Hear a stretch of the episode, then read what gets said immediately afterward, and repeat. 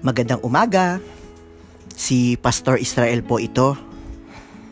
Ang atin pong devotion ngayong araw na ito ay makikita po natin sa aklat ng Kawikaan, chapter 3, verses 5 to 6, kung saan sinasabi po, Kay Yahweh ka magtiwala, buong puso at lubusan, at huwag kang mananangan sa sariling karunungan. Sa lahat ng iyong gawain, siya nga ay alalahanin upang ikaw ay patnubayan sa iyong mga tatahakin.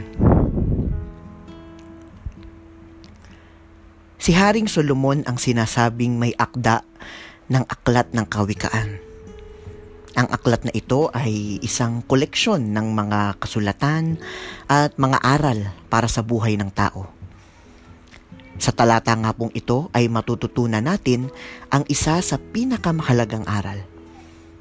Ang magtiwala sa Panginoon ng buong puso.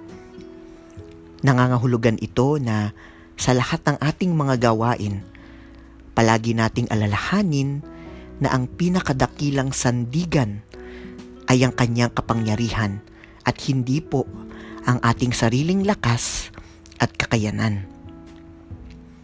Mga kapatid, kailangan natin ang Diyos sa ating buhay.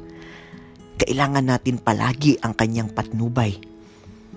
Lalo na sa gitna ng mga krisis na pinagdadaanan po natin, nawa ito nga yung palagi nating ipanalangin na patuloy niya tayong gabayan, tayong lahat na mga mananampalataya.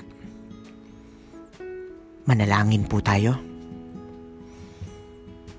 Panginoon, kami ay buong pusong nagtitiwala sa iyo. Patnubayan mo po kami palagi, lalong-lalo na sa mga landas ng buhay na aming tatahakin. Amen.